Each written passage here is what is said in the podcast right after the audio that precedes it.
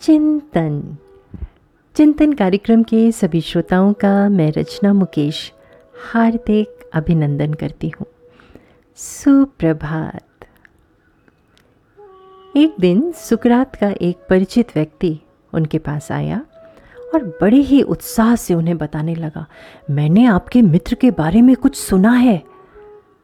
सुकरात अपनी विद्वता ज्ञान और सद्व्यवहार के लिए प्रसिद्ध थे।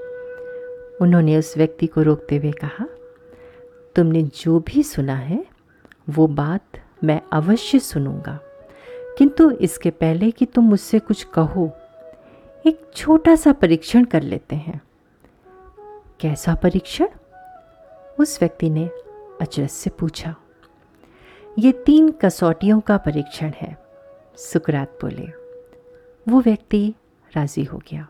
उसने पूछा वो तीन कसौटियाँ क्या हैं? सुकरात ने उसे समझाते हुए कहा पहली कसौटी है सत्यता की कसौटी। क्या तुम पूरी तरह आश्वस्त हो कि तुम मेरे मित्र के बारे में जो कहने वाले हो वो पूरी तरह से सच है? आ, आ, आ, नहीं आ, ये बात मैंने कहीं से सुनी है उस व्यक्ति ने उत्तर दिया। ठीक है। इसका अर्थ है कि उस बात की सच्चाई पर तुम्हें भी संदेह है। कोई बात नहीं, हम इसे दूसरी कसौटी पर परखते हैं। वो है अच्छाई की कसौटी। क्या मेरे मित्र के बारे में जो तुम कहने जा रहे हो, उसमें कोई अच्छाई है? क्या वो पॉजिटिव बात है? नहीं, वास्तव में ये तो इसके विपरीत है। ओह, इसका अर्थ ये हुआ कि जो बात तुम मुझे बताने जा रहे हो, वो सकारात्मक और अच्छी बात नहीं है। साथ ही तुम ये भी नहीं जानते कि वो सच है या झूठ। इसलिए अब हमें इसे तीसरी कसौटी पर परखना होगा, और वो कसौटी है उपयोगिता की कसौटी।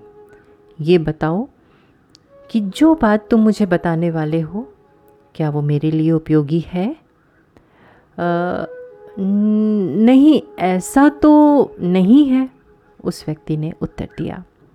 ये सुनकर सुकरात बोले तुम मुझे जो बात कहने वाले हो ना वो सच है ना सकारात्मक है और ना ही उपयोगी है। इस स्थिति में मुझे ये बताने का फ़ायदा ही क्या है?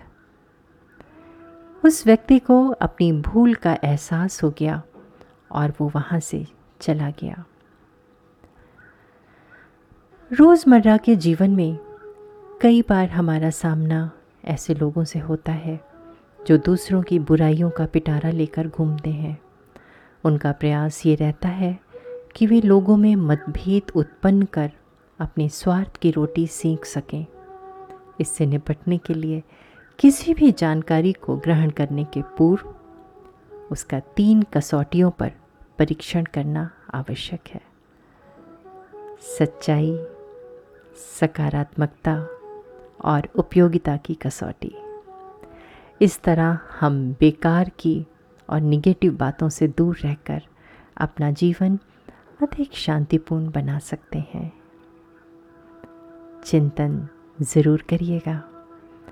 आपका दिन शुभ व मंगलमय हो।